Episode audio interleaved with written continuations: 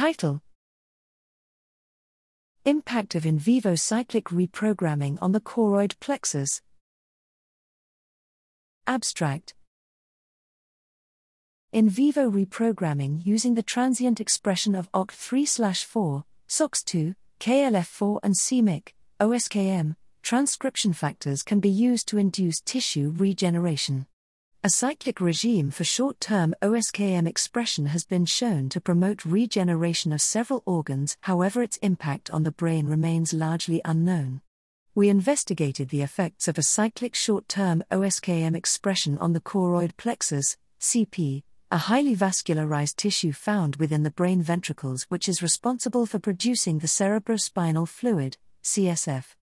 Transient reprogramming was done on 8-week-old mice carrying the polycistronic OSKM cassette under tetracycline operator, TETO, and confirmed the successful transient reprogramming.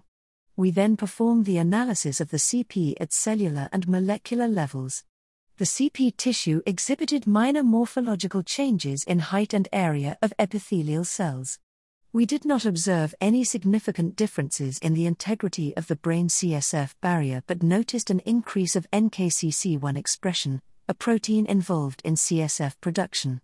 A whole transcriptome analysis, RNA-seq, was also carried on the tissue and showed no difference in gene expression after the transient reprogramming, at the exception of blood-related genes.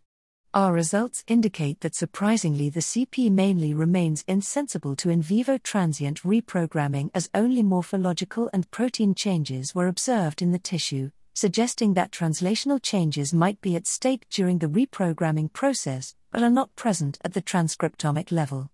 Our results also highlight that more tailored strategies need to be developed for exploring the potential of CP reprogramming in regenerative medicine.